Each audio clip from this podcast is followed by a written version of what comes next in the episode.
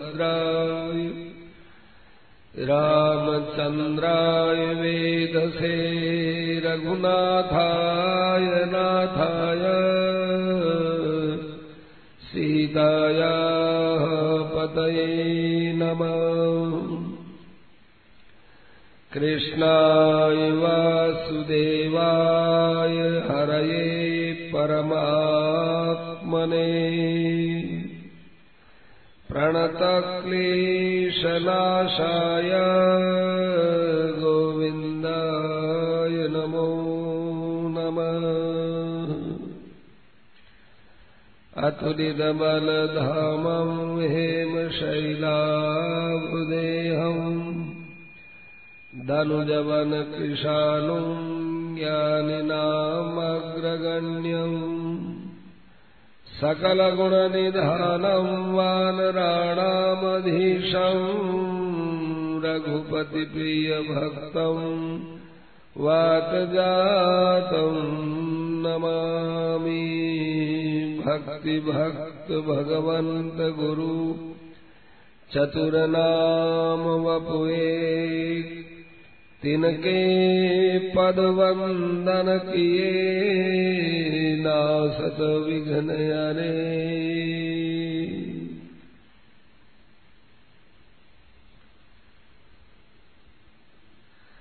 भक्ति, भक्त, भगवंत गुरु, इसमें ज्ञान का नाम नहीं आया। इसमें योग का नाम नहीं आया। कल्याण प्राप्ति के और भी कई साधन शास्त्रों में आते हैं। ध्यान की बात आती वो नहीं आई।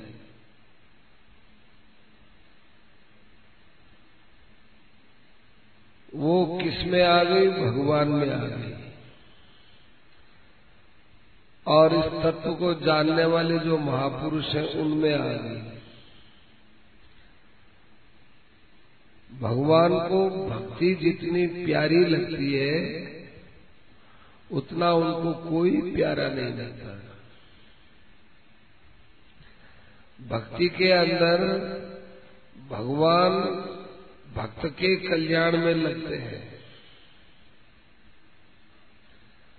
और उस समय भगवान को भक्त के कल्याण करने में बहुत आनंद का अनुभव होता है। ज्ञान के अंदर साधक को अपनी तरफ़ से अपना साधन करना होता है।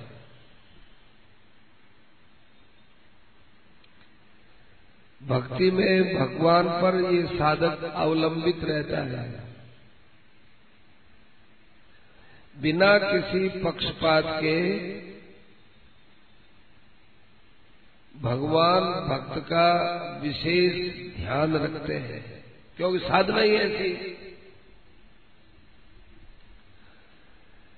इसलिए भगवान ने गीता में भी कहा है कि ये तू सर्वाणी कर्माणी मई से मत परा।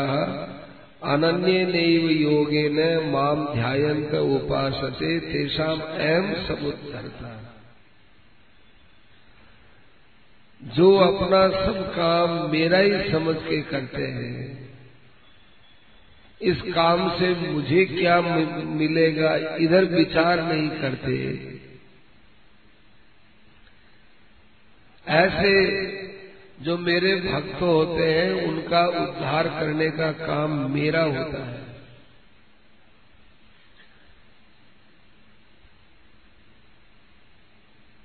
उन्हीं भक्तों के क्रम में अपन कई भक्तों की कथा सुनते आए। अब उद्धव जी का नाम आया।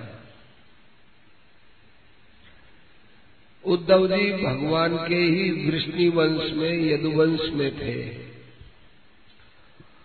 और दूर रिश्ते में भगवान के लगते थे। कोई तो कहता है, ये भगवान के चाचा लगते थे। कभी कभी ऐसा होता है, किसी आदमी की उम्र तो बड़ी होती है, किसी की उम्र छोटी होती है, छोटी उम्र वाला बड़ी उम्र वाले के चाचा लगता है। ऐसा देखा है? बड़ी उम्र वाला, छोटी उम्र वाले को प्रणाम करता है। क्योंकि साहब, मेरा पद में ऊँचा है। ये मेरा काका लगता है, चाचा लगता है। ये मेरे लागती में मामा लगता है। तो बड़ों को पैर छूते हैं, पैर छूते हैं उसको। ऐसे उद्धव जी बड़े थे। भगवान की क्या बताया भगवान तो भीमसेन को पैर छू के प्रणाम करते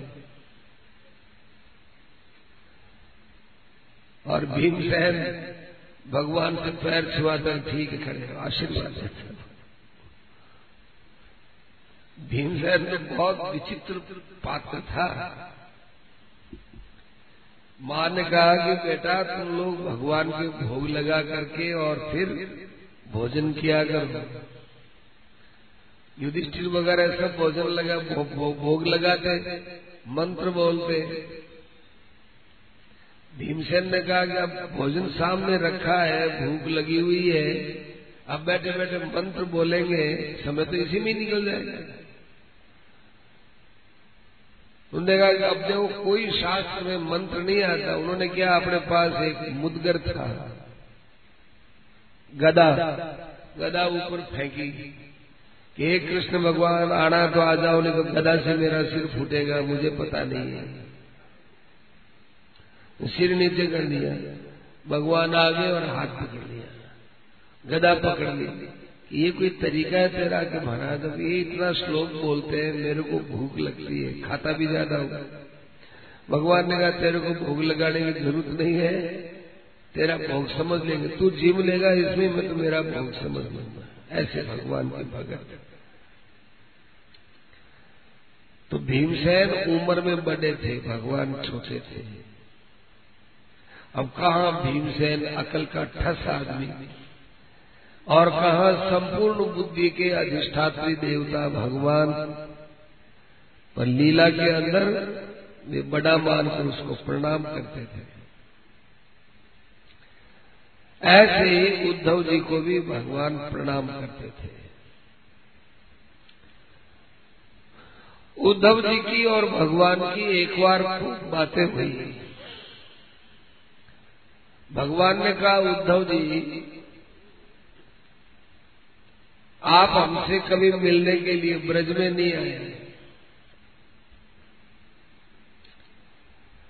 तो उद्धव जी ने कहा कि ब्रज से, ब्रज के अंदर आपसे मिलने आया कौन? आपके माँ बाप ही नहीं आए, मैं कैसे आऊँ?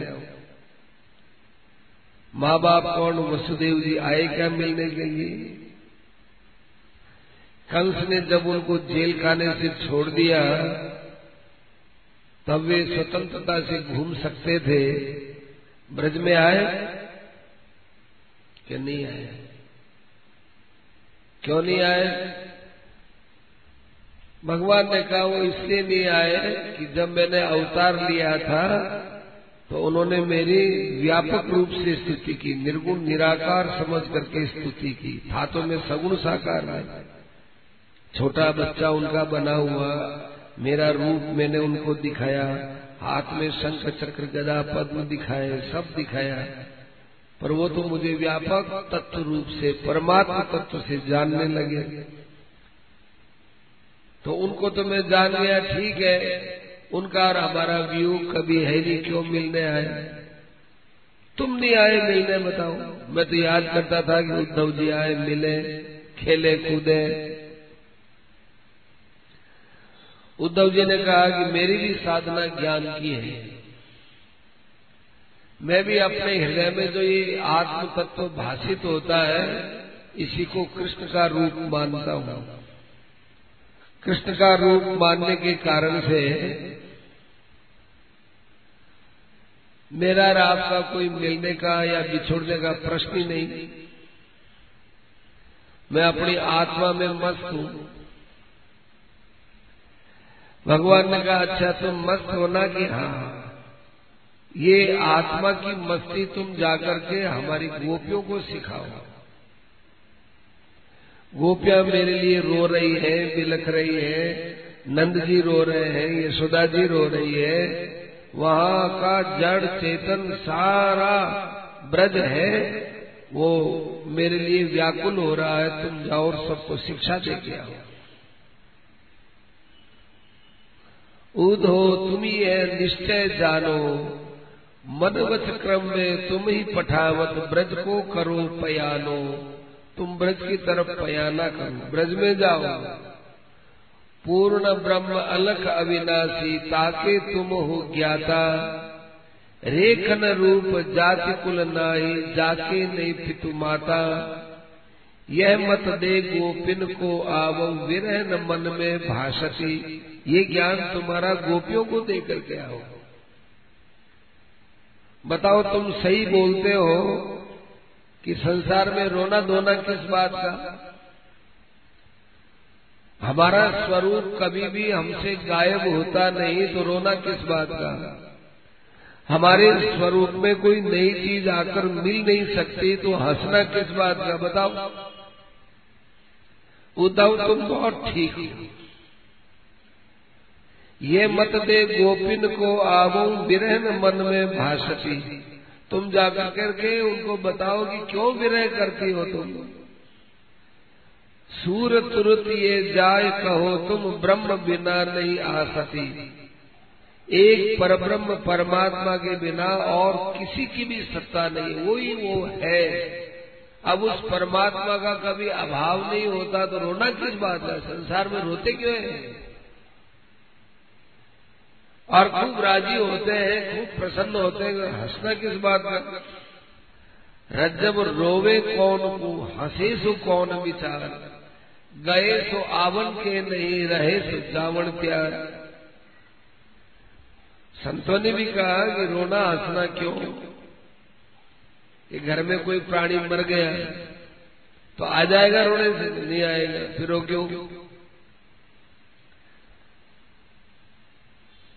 अब तो भाई बच्चे लोग इनके साथ भी हमारा वियोग होगा।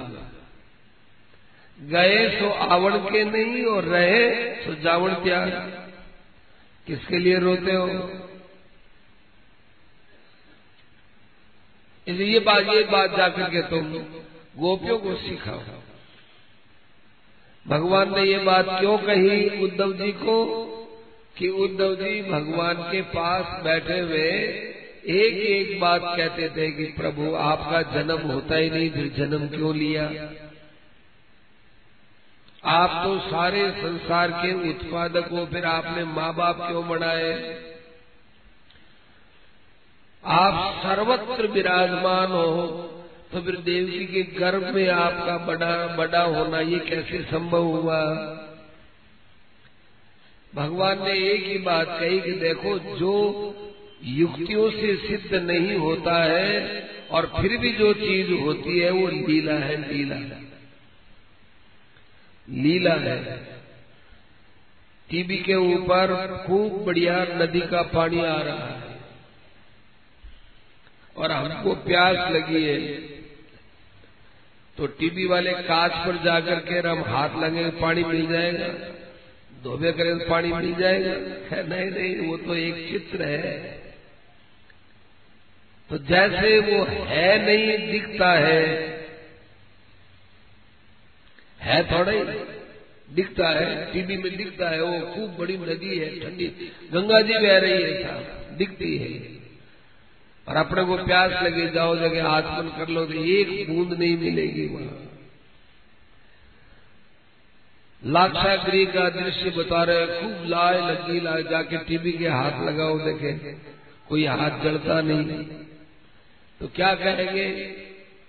यही कहेंगे कि ये तो दिखता है है थोड़ा ही।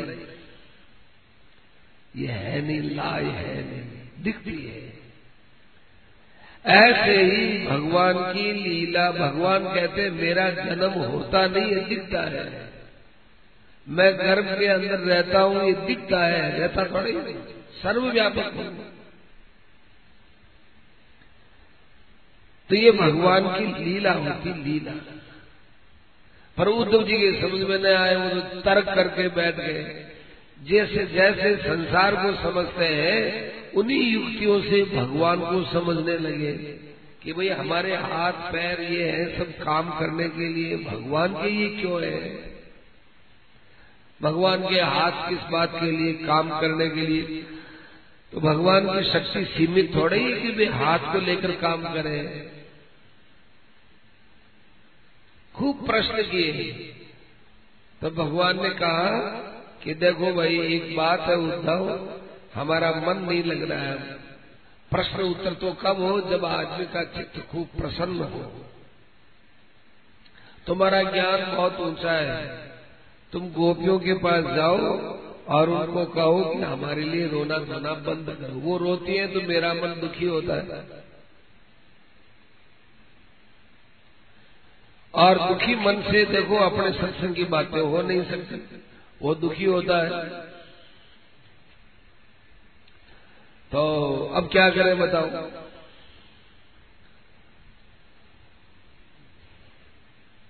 उद्धव जी ने कहा पाँचों तत्व माई एक सत्व ही की सत्ता सत्य, या ही तत्व ज्ञान को महत्व श्रुति गायो है।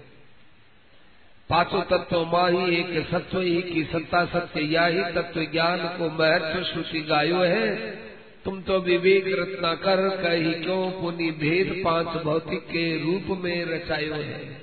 तुम एक ही पाँच भक्तों के रूप में कैसे तुमने रचा दिया? सब कुछ एक ही हो। गोपिन में, आप में, वियोग और संजोग में एक भाव चाहिए, सचोप ठहरायो है। आप ही सो आपको मिलाप और बिछो का मोह है, मिथ्या सुख दुख सब उठायो है। सब मिथ्या है महाराज, उनका रोना मिथ्या है। आप कहते हैं, मैं गोपियों को बैठा याद करता हूँ तो मुझे सुख मिलता है, ये भी मिथ्या है। एक ब्रह्म के अलावा किसी की सच्चाई नहीं है तो क्या तो गोपियों का रोना और क्या आपको यहाँ सुख मिलना? गोपियों का कभी आपके साथ में संयोग हुआ, न वियोग होगा? गोपिन में, आप में, वियोग और संजोग हूँ मैं, एक ही भाव चाहिए सचोप ठहराए ये क्या आपने बात ठहरा दी? खूब बोले।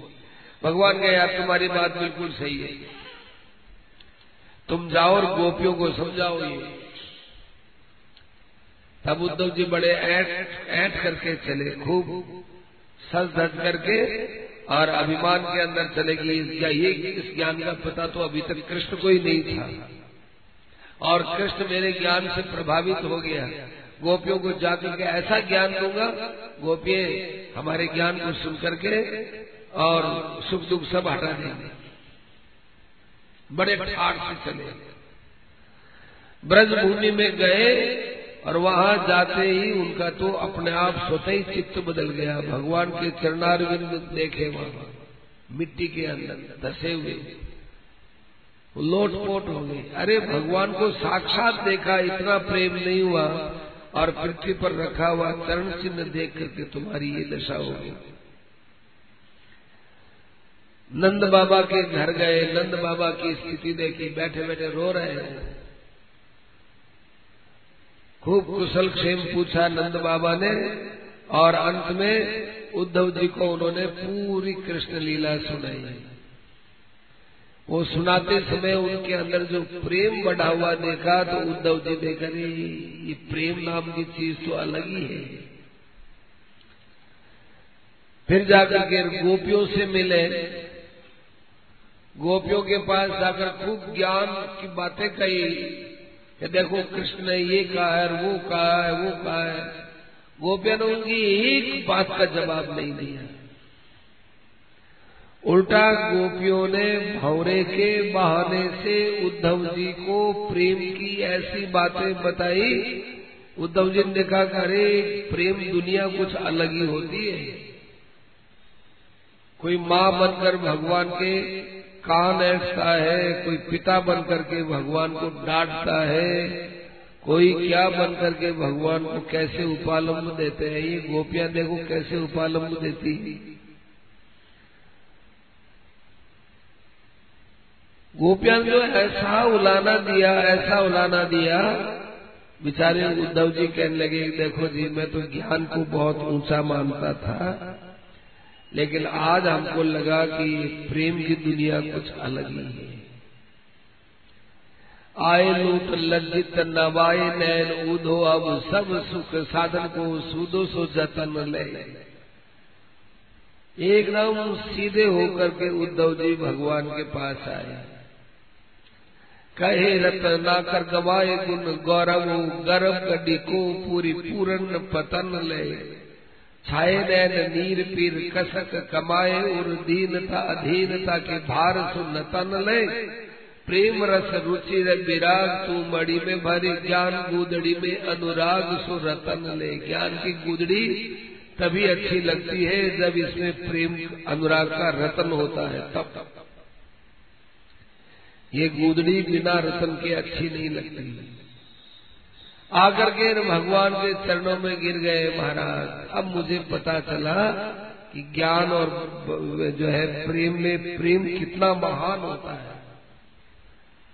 ज्ञान के लिए मनुष्य को प्राप्त परिस्थिति को छोड़ करके नई परिस्थिति बनानी पड़ती है। और प्रेम के लिए जो परिस्थिति है उसी परिस्थिति को प्रेम का साधन बना सकता है। गोपियों के अंदर कोई हमने धन बल नहीं देखा, कोई धन नहीं, कोई पक्का मकान नहीं। देखो, आपको मथुरा के बहुत बड़े बड़े महलों का वर्णन भागवत आदि शास्त्रों में मिलेगा। द्वारिका में तो मिलते ही है। द्वारिका के महल तो आज भी विदेशी लोग वहाँ के समुद्र के नीचे खोज करके कह रहे हैं कि यहाँ एक बहुत बड़ा नगर डूबा हुआ है द्वारिका में। अमेरिका वगैरह ने सबने ये बात घोषित की है कि आपके यहाँ बहुत बड़ा अंदर नगर डूबा हुआ है। लेकिन व्रत के अंदर बहुत बड़े बड़े मकान हो और अट्टालिकाएँ और ऐसा कोई साधन नहीं बल्कि वहाँ तो घोष मिलता है घोष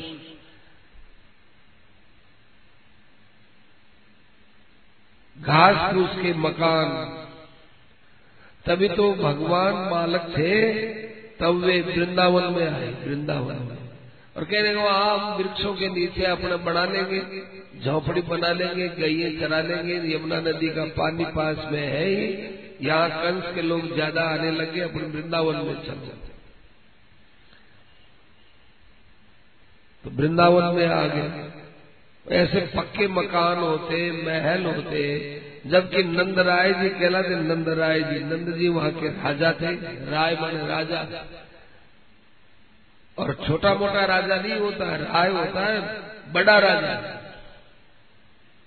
तो नंद जी के पास कौन सा स्टेट था? गाय सबसे ज़्यादा थी, गाय। नौ लाख गाय थी उनके पास। गाय ज़्यादा होने से नंदलाल जी, नंदराय जी वहाँ राय गाय कहलाते थे। बहुत बड़े सेठ, बहुत बड़े धनी, बहुत बड़े राजा नंद जी और बाकी कोई किसी गोपी के पास कोई पक्का मकान नहीं। ब्रज के अंदर कोई पाठशाला नहीं। ब्रज के अंदर कोई विशेष ब्राह्मण पंडित कर्मकांड नहीं। ब्रज के अंदर कोई यज्ञ वगैरह नहीं। देखा जाए, लौकिक दृष्टि से देखा जाए तो ब्रज और मथुरा इनके अंदर मथुरा में बहुत सुविधा है। लेकिन यहाँ कुछ भी नहीं।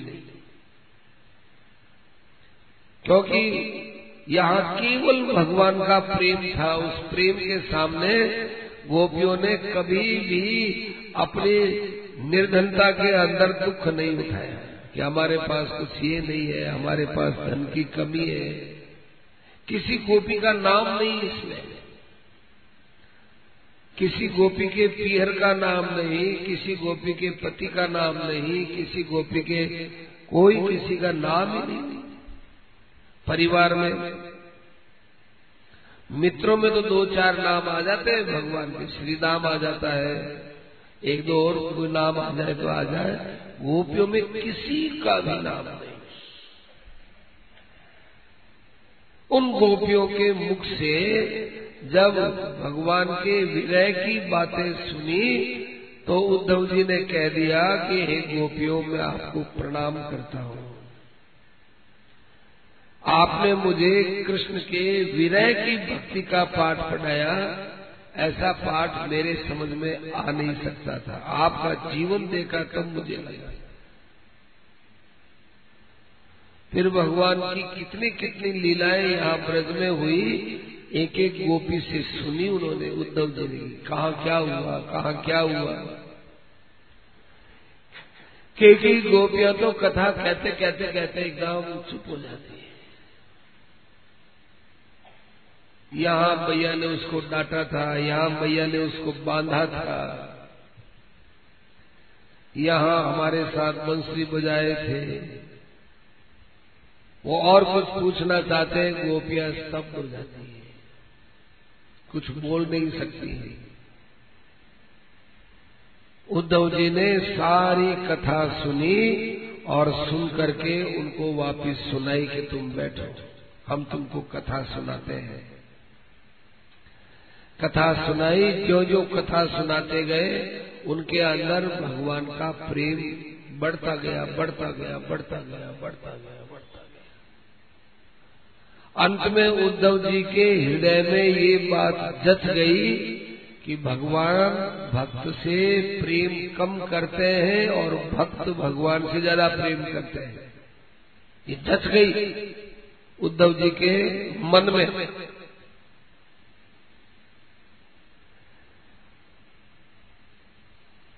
तो फिर भगवान से पूछा, महाराज ज्ञान मार्ग में तो योग वियोग होता नहीं, भक्ति मार्ग में योग वियोग होता है। इसमें आपकी अपेक्षा भक्तों में ज़्यादा प्रेम होता है कि आप में ज़्यादा प्रेम होता है। भगवान कहने देखो उद्धव, तुमने क्या निर्णय किया? कि मैंने तो ये निर्णय किया, भक्तों में ज़्यादा प्रेम है। आप में इतना प्रेम नहीं है। भगवान ने कहा, बात बिल्कुल ठीक है। तो फिर तुम भक्तों में प्रेम ज़्यादा है, मान लो कि मानने में आता नहीं, क्योंकि भक्त में प्रेम आएगा कहाँ से? खेड़ी में पानी तो कुएँ से आएगा ना। तो भक्त के अंदर प्रेम तो आप देते हैं, तब आता है। और आपके अंदर प्रेम ज़्यादा है, तब आप गोपियों को प्रेम देते हैं। भगवान ने कहा कि भाई, मेरे से पूछोगे तो मैं गोपियों का नाम लूँगा, गोपियों से पूछोगे तो वो मेरा नाम लेंगी। ये तो तुम्हारे ही खोजने का विषय है। उद्धव ने कहा, महाराज, मेरी बुद्धि काम नहीं करती। क्यों? तुम तो ज्ञान के तत्व को जानने वाले हो ना ज्ञान के तत्व को तो मैं बता सकता हूँ। प्रेम के अंदर तो महाराज, में उलझ गया, नहीं बता सकता। प्रेम रस रुचि विराग तू मड़ी में पूरी ज्ञान गुदड़ी में अनुराग सुरतन ले। ये जो विरय होता है, प्रेम कैसा रोना धोना होता कैसे? सच्चिदानंद में आप आप तो भी रोना होता है। फिर भगवान ने समझाया कि देखो, ये रोना और प्रेम का रोना, बहुत रात दिन का अंतर है। ये हंसना, लौकिक हंसना और मेरे प्रेम में हंसना, ये अलौकिक होता है। तब जाकर के उद्धव जी के समझ में आया कि वास्तव में प्रेम भगवान देते हैं। उनके ऊपर प्रेम का रंग चढ़ गया। ज्ञान योग के अंदर बड़े प्रवीण थे ये उद्धव हुआ प्रेम रंग में डूब गए। इतना प्रेम हुआ उद्धव जी का, इतना प्रेम हुआ कि द्वारिका में जब ब्रह्मा आदि देवता आए, उन्होंने कहा कि 125 वर्ष हो गए, अब आप चलो यहाँ से। उद्धव जी ने कहा, महाराज, मैं तो आपको छोड़ करके कहीं जा नहीं सकता। आप जाओगे, वहाँ मैं साथ में चलूँगा। तब भगवान ने उनको ज्ञान दिया। देखो, प्रेम, इतने बड़े प्रेमी को ज्ञान देने की क्या ज़रूरत? प्रेम प्रेम की जगह प्रेम होता है और ज्ञान की जगह ज्ञान होता है। जब तक तुम्हारा शरीर में भाव था कि शरीर में हूँ और ये क्या दूसरी चीज़ें? मतलब शरीर के समान ही तुम दूसरा व्यवहार देखते थे ना? इसलिए वहाँ भक्ति की ज़रूरत है। और जब तुम मेरे साथ हरदम रहने की बात करते हो, वहाँ पर तुम्हें ज्ञान की ज़रूरत है। इस प्रकार से भगवान को वहाँ ज्ञान देना पड़ा कि उद्धव तेरा और मेरा कभी वियोग हो सकता है क्या? तेरा और मेरा वियोग कभी नहीं हो सकता।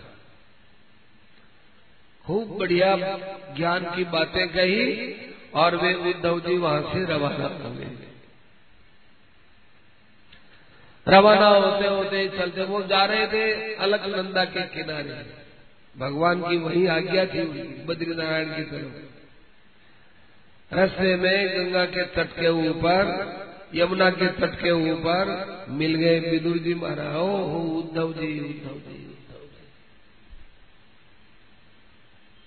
विदुर जी तो बड़े प्रसन्न हुए। विदुर जी ने उद्धव जी ने देखा कि विदुर जी मिले हैं, बड़ी अच्छी बात है, परंतु अब ज़्यादा समय कहाँ लगा है?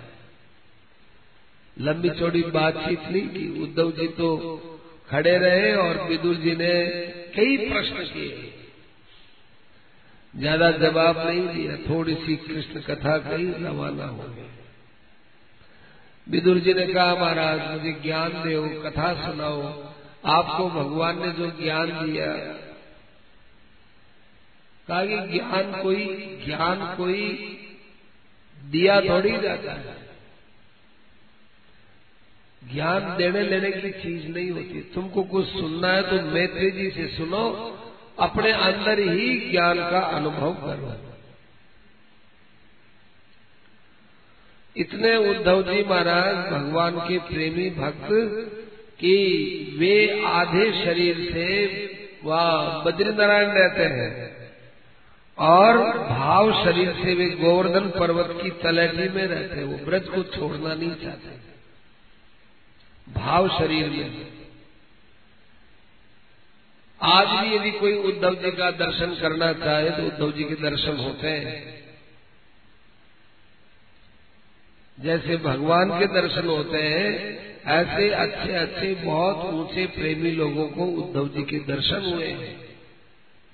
जैसे रामचरित्र को सुनने के लिए हनुमान जी रसिया है, रामचरित्र सुनबे को रसिया। हनुमान जी, ऐसे भागवत के रसिया है, उद्धव जी महाराज। यत्र यत्र रघुनाथ कीर्तनम तत्र तत्र कृत मस्तकांजलि वाष्पवारी परिपूर्ण लोचनम मारुतिम नमत राक्षसांतकम जहाँ जहाँ भगवान राम की कथा होती है, वहाँ वहाँ हनुमान जी आकर बैठते हैं और सुनते हैं। इसी प्रकार से जहाँ जहाँ श्रीमद भागवत की कथा होती है, वहाँ वहाँ उद्धव जी आकर भाव शरीर से आकर भागवत के रस से भी तृप्त होना चाहते हैं। यह ऐसा रस है कि इसको पीते रहो पीते रहो, तृप्ति होती नहीं और रस खत्म होता नहीं। जैसे किसी की प्यास तो बुझे नहीं और पानी खूब है। प्यास बुझ जाए तो फिर पानी का स्वाद नहीं आता। पानी का स्वाद है अच्छा जल है, लेकिन प्यास नहीं है। अंदर जगह नहीं है। क्या करें?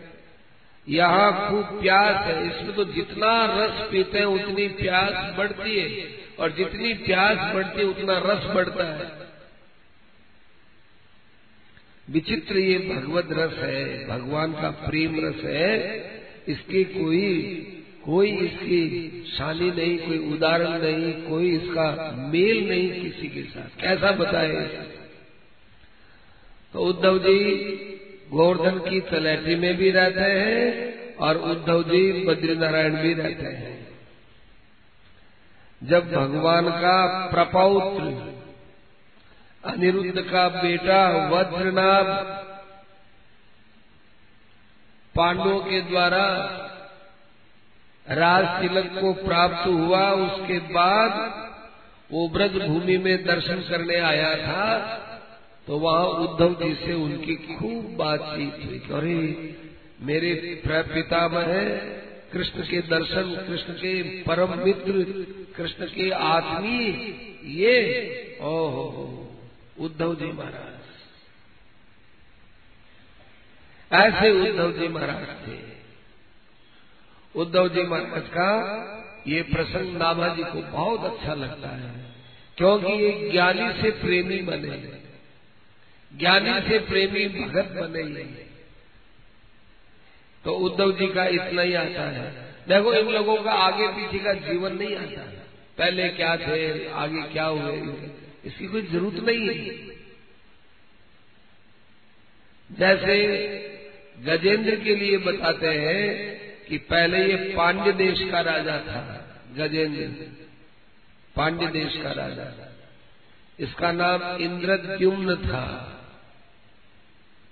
राजपाट बाल बच्चों को देकर जंगल में गया और भगवान का भजन करने लगा। देखो, एक होती है भक्ति जो संतों से, महात्माओं से सुनी हुई होती है। एक होती है भक्ति जो अपनी मर्ज़ी से की हुई होती है। इसलिए कहते हैं हमारे शास्त्रकार की सत्संग सुनो, सत्संग के बिना किसी साधन को जो है हम पकड़ लेंगे तो कहीं न कहीं हमारी भूल रह जाएगी। यद्यपि वो भूल भगवान निकाल देते, समय लगता है। परंतु सत्संग के द्वारा समझा हुआ जो साधन होता है, उस साधन से कभी आदमी ठोकर नहीं खाता। कोई सा भी साधन करे ज्ञान का साधन हो, चाहे भक्ति का साधन हो, चाहे योग का साधन हो चाहे कोई भी साधन हो, सत्संग के प्रकाश में उसको समझना चाहिए, देखना चाहिए। जैसे आदमी के अंधेरा है, आदमी के हाथ में लाइट है उस लाइट में प्रत्येक चीज़ को देखते देखते चलेगा कि भाई, कहीं कोई सांप तो नहीं, बिच्छू तो नहीं, कीड़ा मकोड़ा तो नहीं, कोई और तो नहीं सब चीज़ को देखते चलता है। वो एक बैटरी के प्रकाश में सब दिखता है। ऐसे सत्संग के प्रकार से आदमी को चलना चाहिए। और उन्हें कहा, सब राजपार तो छोड़ दिया। और हम भगवान की आराधना कर रहे कैसे आराधना की जाती है? उठना, बैठना नहीं आता। कायदे से भोजन करना नहीं आता। कायदे से उसको किस प्रकार से व्यवहार करने चाहिए? बड़ों के साथ कैसा? छोटों के साथ कैसा? जो आदमी व्यवहार के अंदर परमार्थ को नहीं निभा सकता, वो आदमी कहीं पर भी परमार्थ को नहीं निभा सकता। ये व्यवहार क्या है? ये तो व्यवहार और परमार्थ दो अपने समझने के लिए माने। वास्तव में ये परमार्थ ही है। हमारा व्यवहार कैसा होना चाहिए? किसी के साथ भी हमारा व्यवहार होता है, वो क्या समझ के करना चाहिए? हमने सोच लिया कि संसार के साथ तो व्यवहार अलग होता है, भगवान के साथ व्यवहार अलग होता है। तो इस भुलाव के अंदर हमारे कई जन्म बीत जाते हैं, रास्ता नहीं मिलता। बहुत से लोग मानते हैं कि भाई देखो, व्यवहार में हमको कहीं क्रोध करना पड़ेगा, कहीं लड़ाई झगड़ा करना पड़ेगा। देखो, थोड़ा बहुत तो लोग रखना ही पड़ेगा। थोड़ी बहुत तो संसार की इच्छाएँ रखनी पड़ेगी, दुकानदारी में बैठे लोग नहीं करेंगे, पैसा नहीं कमाएँगे, काम कैसे चलेगा? पैसा तो होना चाहिए ना, पैसे बिना किसका काम चलता है? ठीक है, त्याग की, बैराग की बातें बहुत अच्छी है, होनी चाहिए, पर देखो, अब बिल्कुल ही थोड़ी ही ऐसा होता है कि एकदम ही लोभ निकाल दो और एकदम ही राग निकाल दो और द्वेष निकाल दो, ऐसा होता नहीं है। ऐसा मानते हैं। ऐसी अंदर धारणा बनाई और अब साधन भजन भी करते हैं। साधन भजन भी करते हैं और कहते धन के बिना काम नहीं चलता कुटुंब के बिना काम नहीं चलता कोई सेवा करने वाला हो उसके बिना काम नहीं चलता। सेवा करने वाला भी होना चाहिए धन भी होना चाहिए थोड़ी प्रतिष्ठा भी होनी चाहिए। ये दोनों चीज़ें इधर परम भजन भी होना चाहिए। हाँ, ये भी बात है। तब तक क्या होता है, पूरी, उसको पूरा रास्ता साफ़ दिखने में नहीं आया।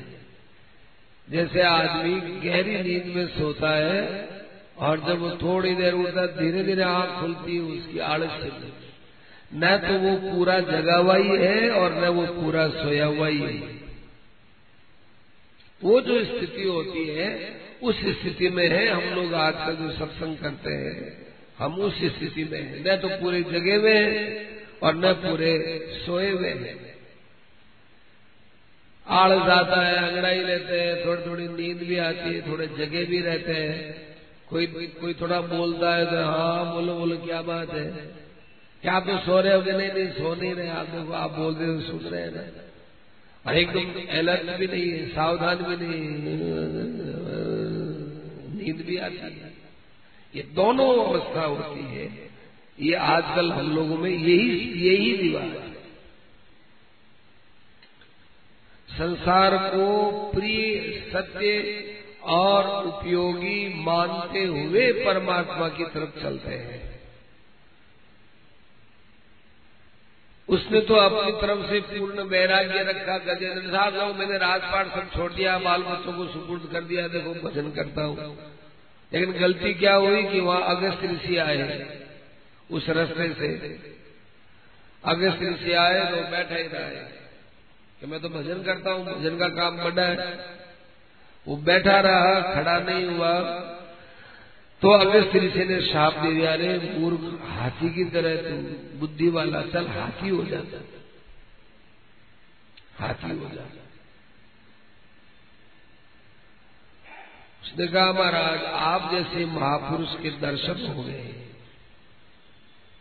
मैं यहाँ कल्याण करने के लिए आया था। आप मुझे हाथी योनी में भेजते हैं। जाना ही पड़ेगा। आपको छोड़ के कहा जाए? परंतु लोग क्या कहेंगे कि देखो, एक संत का दर्शन किया और मनुष्य से हाथी बन गया। इसमें आपकी भी इज़्ज़त जाएगी और भगवान की भक्ति की भी इज़्ज़त जाएगी। मैं तो भक्ति के लिए बैठा था। अगर से ने कहा कि थोड़ा व्यवहार तो अच्छा करना चाहिए ना तूने तो मेरे लिए किया कोई बात नहीं। और किसी ऋषि के आने पर ऐसा बैठा रहेगा तो तेरे को क्या पता और उल्टा पुल्टा साफ़ दे दे। मैं तो तेरे कहने से वरदान भी दे दूँगा कि जाओ भगवान के सुदर्शन चक्र से तेरा तेरा, तुझे भगवान के दर्शन हो जाएँगे, भगवान के दर्शनों से कल्याण हो जाएगा। लेकिन हर किसी के साथ ऐसा बर्ताव करते तो क्या पता कल न कोई तुमको और भी कठोर श्राप दे सकता था। इसलिए कहता हूँ, व्यवहार को सुधारो। इधर तो ये बात हो गई। फिर वो अगले जो है, अपने हाथी की योनि में चला गया। सभी जानते हैं और वो हाथी भी कहा, त्रिकूट पर्वत का हाथी बना, क्षीर सागर के अंदर एक पर्वत है, वहाँ का हाथी बना। और जल पीने के लिए गया तालाब में, वहाँ पर मगरमच्छ ने उनका पैर पकड़ लिया। ये सब कथा जानते हैं, पर इसका एक रहस्य समझना चाहिए। रहस्य क्या है कि वो जो मगरमच्छ ने इसका पैर पकड़ लिया, हाथी का, और हाथी ने भगवान को घबरा करके याद किया, घबरा करके। सबकी सहायता से जब निराश हो गया, निराश होकर के जो भगवान का नाम लिया जाता है ना, वो नाम, आधा नाम भी उद्धार करने वाला होता है, आधा आधा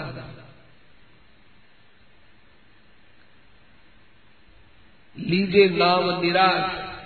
किसी से कोई आशा नहीं, किसी से। अरे आप अपने कल्याण में केवल भगवान की आशा है। शेर जी दुगा अपने कल्याण की भी आशा मत रखो भगवान से। महापुरुषों की बातें एक एक से एक एक आगे निकलती इनमें कोई अंत नहीं आता इन भावों का। भावों का अंत नहीं क्या क्या नई नई बातें सोचते रहते हैं संत महापुरुष। हमको तो भगवान से ये भी नहीं कहना है कि हमारा कल्याण कर तो क्यों करो कल्याण? नरक में भेजो तो भेजो ना आराम से। नरक में भेजो, मर जाए जहाँ भेजो, मर जाए जो करो। बस इतना है कि हम आपको याद रखें, भूले नहीं, बस याद रखें। शेठ जी ने कहा कि जय और विजय की सब आलोचना करते हैं, पर एक जगह हमको जय विजय बड़े अच्छे लगे। सेठ जी ने कहा, जय और विजय हमको अच्छे लगे। क्या? तीन जन्म तक तुम राक्षस हो जाओ। सनकादिकों ने साफ़ दे दिया। पर जय और विजय ने भगवान से ये नहीं कहा कि प्रभु आप हमको वहाँ दर्शन दो। तीन जन्म तक आप हमको दर्शन दो, तीन जन्म के बाद आप हमारी मुक्ति कर दो, ये कहानी तीन जन्म के बाद क्या होगा, ये संकादिकों ने नहीं कहा कि तीन जन्म तक तुम राक्षस रहोगे, उसके बाद भगवान ने देखा कि उसके बाद यदि इनके कर्मों का वापस पुराना लेखा जोखा ले तो मुश्किल हो जाएगी विचारों के। दुनिया के अंदर एक गलत संदेश जाएगा कि बैकुंठ में जाने वाले लोग जिनके कर्म धर्म सब खत्म हो जाते हैं, उनके भी कर्म वापस उखड़ जाते हैं। एक बार जो फैसला हो गया, सो हो गया, सो हो गया। अब उसको दोबारा नहीं उखाड़ा जाता। लेकिन हमारे यहाँ तो बैकुंठ की सब मर्यादा खत्म हो जाएगी। तब भगवान ने ही कहा कि महाराज, तीन जन्म के बाद ही वापिस यहाँ मुझे प्राप्त हो जाए, ऐसी कृपा करो आप। और तीन जन्म तक इनके पास मैं आऊँगा। इनका उद्धार करने के लिए मैं ही आऊँगा। इन्होंने नहीं कहा, जय और सेठ जी ने कहा, जय और विजय ने नहीं कहा, कुछ भी। कि तीन जन्म के बाद तो बाबा हमको ऐसा साफ़ न लगे, ऐसा नहीं और वैसा नहीं, कोई शर्त नहीं। जाओ, तीन जन्म तक राक्षस बन जाओ, जो आज। भगवान ने कहा कि वापिस मेरे यहाँ आ जाने चाहिए। भगवान से कुछ भी न मांगे तो भगवान की खलबली हो जाए। तो वो जो मगरमच्छ था वो पहले एक हुहू नाम का गंधर्व था। देवल ऋषि का स्नान करते हुए पैर पकड़ लिया। देवल ऋषि ने कहा कि अरे, तू मेरे से मज़ाक करता है, हँसी मज़ाक तो अपने से बराबर के हो, अपने से छोटे हो, उनके साथ किया जाता है। जा तू, मगरमच्छ बनना उसने भी यही प्रार्थना की कि महाराज, संतों का क्रोध तो सुधार के लिए होता है। जैसे माँ बाप का क्रोध बच्चे के सुधार के लिए होता है, दूसरे आदमी का क्रोध बच्चे को बिगाड़ के लिए होता है। इसका कुछ बिगड़े तो अच्छा प्रसन्न हो दुनिया में देख लो माता पिता आत्मी जन किसी को कुछ दंड भी देंगे तो उसके सुधार के लिए देंगे। और दूसरे लोग जो होंगे, वो आदमी को विपत्ति में पड़ा हुआ देखकर वो खुश होंगे हाँ नहीं नहीं अच्छा हुआ अच्छा हुआ हो जिसके साथ तो जैसा हो, उतना ही अच्छा। तो महाराज, अब आपने साफ़ तो दे दिया, मेरे पर थोड़ी कृपा भी करो। देवल ऋषि ने कहा कि ठीक है, सुदर्शन चक्र से तुम्हारा कल्याण हो जाएगा, इसी जोड़ी में, मगरमच्छ की जोड़ी में। तो मगरमच्छ भी यही आया भगवत प्रेरणा से। इसी इसी त्रिकूट पर्वत के वहाँ वरुण देवता का जलाशय था, उस जलाशय में ही वो रहता था मगरमच्छ। इधर से हाथी आया, पानी पीने लगा, पैर पकड़ लिया मगरमच्छ। खूब दोनों की जम करके लड़ाई हुई। भगवान आए, हाथी कही, धाये हरी। गज के देख निराश। जब हाथी ने निराश होकर के भगवान का नाम लिया, एकदम निराश। तो भगवान इतने जल्दी रवाना हुए हा उबरियो निज धाम में हा उछरियो निज धाम में, हाथों में अपने धाम बैकुंठ में बोले, और थी हाथी के पास। और हाथी, लक्ष्मी जी ने पूछा, कहाँ जा रहे हो? हाथी के पास जा रहा हूँ। तो हाव तो बोले, बैकुंठ में थी बोलत गजरपा यहाँ कहते हैं हाव उछरियो निज धाम में और थी हाथी के पास। हाथी।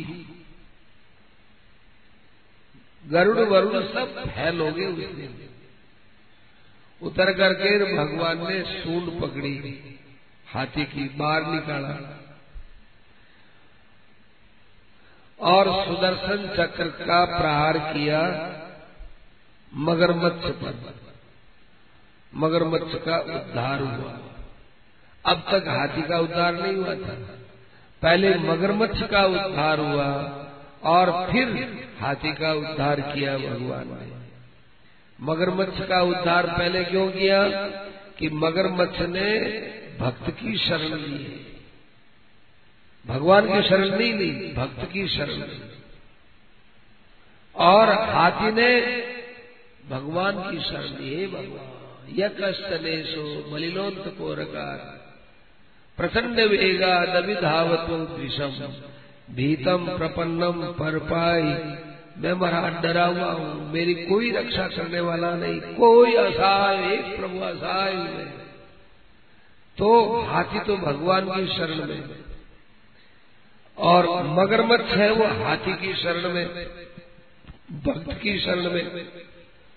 तो भक्त की शरणागति बड़ी होती है, इसलिए भगवान ने हाथी की सूंड पकड़, उसको निकाल भी लिया तो उसका कल्याण नहीं हुआ। तब तक पहले सुदर्शन चक्र से मगरमच्छ का कल्याण किया।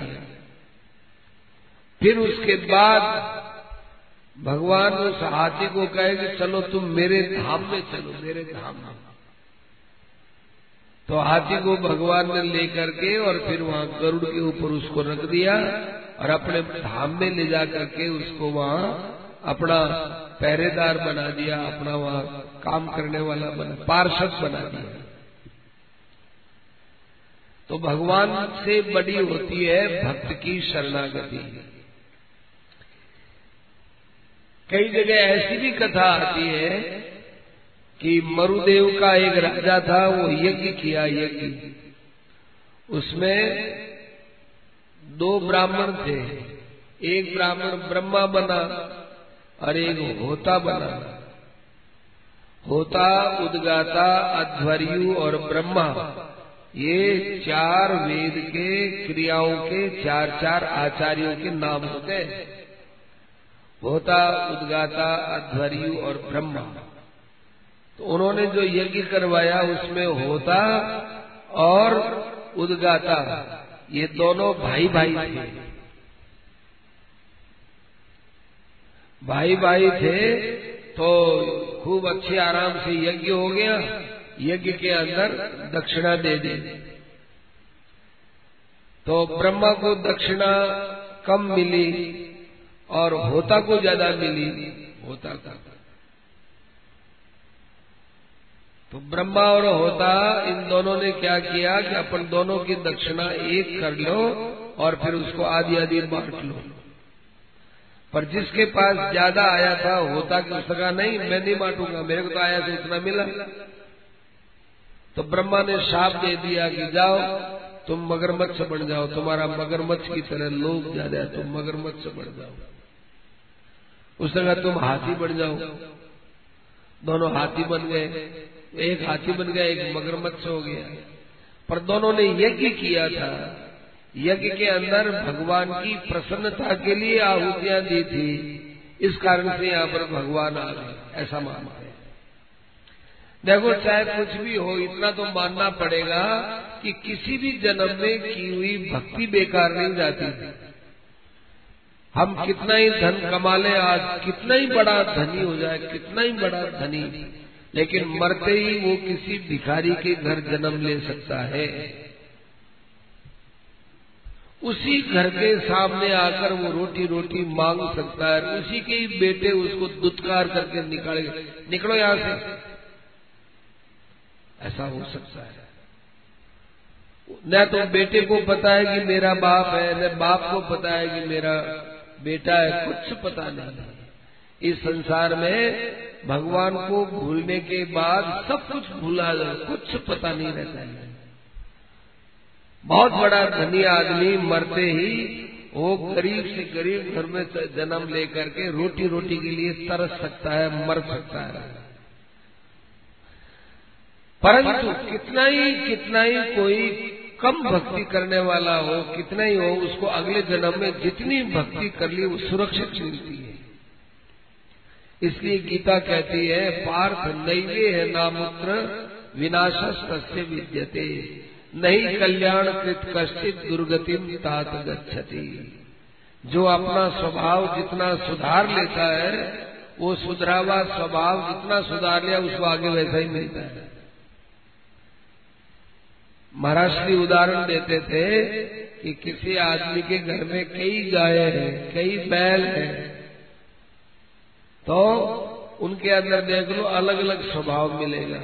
एक गाय है, बिल्कुल सीधी सादी है, एक सिंग मारती है, एक बैल है, खूब काम करता है, सीधा साधा, एक बैल है तो फूफार करता रहता है। ऐसे ही कुत्ते हैं, उनमें कई कुत्ते ऐसे सड़क के किनारे पड़े हैं, गाड़ियाँ जाती घबराते नहीं है। और कहीं थोड़े थोड़े घबराते हैं, दौड़ते हैं, घूमते हैं। हर योनियों में रहने वाले जीव जंतुओं का स्वभाव अलग अलग होता है। ये स्वभाव अलग अलग कहाँ से आया? मनुष्य शरीर से आया है। मनुष्य शरीर से इनके स्वभाव बने तो हम मरेंगे तो हमारा स्वभाव साथ में जाएगा। जिसके स्वभाव में भगवान की भक्ति बढ़ी बैठी हुई है और जितना उसका स्वभाव पवित्र हो गया, उतना उसका पवित्र स्वभाव आगे भी उसको तैयार मिलेगा पर ये कोई गारंटी नहीं है कि जितना धन कमा लोगे, जैसे सुविधापूर्ण जीवन में रहो हो, ऐसी सुविधा आगे से आगे उसको मिलती रहेगी। ऐसा किसी शास्त्र में नहीं लिखा। कम से कम अपने सनातन शास्त्र में तो ये है नहीं। सनातन धर्म के अलावा कई धर्म ऐसे हैं जो लोग परलोक को नहीं मानते।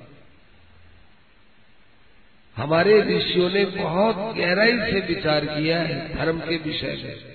बिना किसी पक्षपात की बात है ये। बहुत गहरा विचार, इतने दर्शन, इतना गहरा विचार, इतना दार्शनिक चिंतन किसी भी धर्म में नहीं हुआ, जितना अपने यहाँ हुआ क्योंकि सनातन धर्म है ना, सनातन धर्म। ये भगवान से चला है। जितने सनातन धर्म के अतिरिक्त जितने धर्म है, वो किसी व्यक्ति से चले हैं। व्यक्ति होगा वो, भगवान थोड़े ही होगा। उसकी तो बुद्धि सीमित ही होगी। जितने धर्म है वो व्यक्ति से चले, सनातन धर्म में एक व्यक्ति नहीं मिलता, सनातन धर्म के अंदर भगवान मिलते थे मूल में। इसलिए भक्ति का जो धन है, ये हमारे आगे भी सुरक्षित रह सकता है, इसमें संदेह की बात नहीं है। इसलिए हमारे स्वभाव के अंदर भक्ति का प्रभाव, भक्ति का संचार अवश्य होना चाहिए। और वो सत्संग के द्वारा सुन करके, समझ करके भक्ति को स्वीकार करना चाहिए। अब आगे पांडवों की कथा बताएँगे। जय जय सीता पते रामा।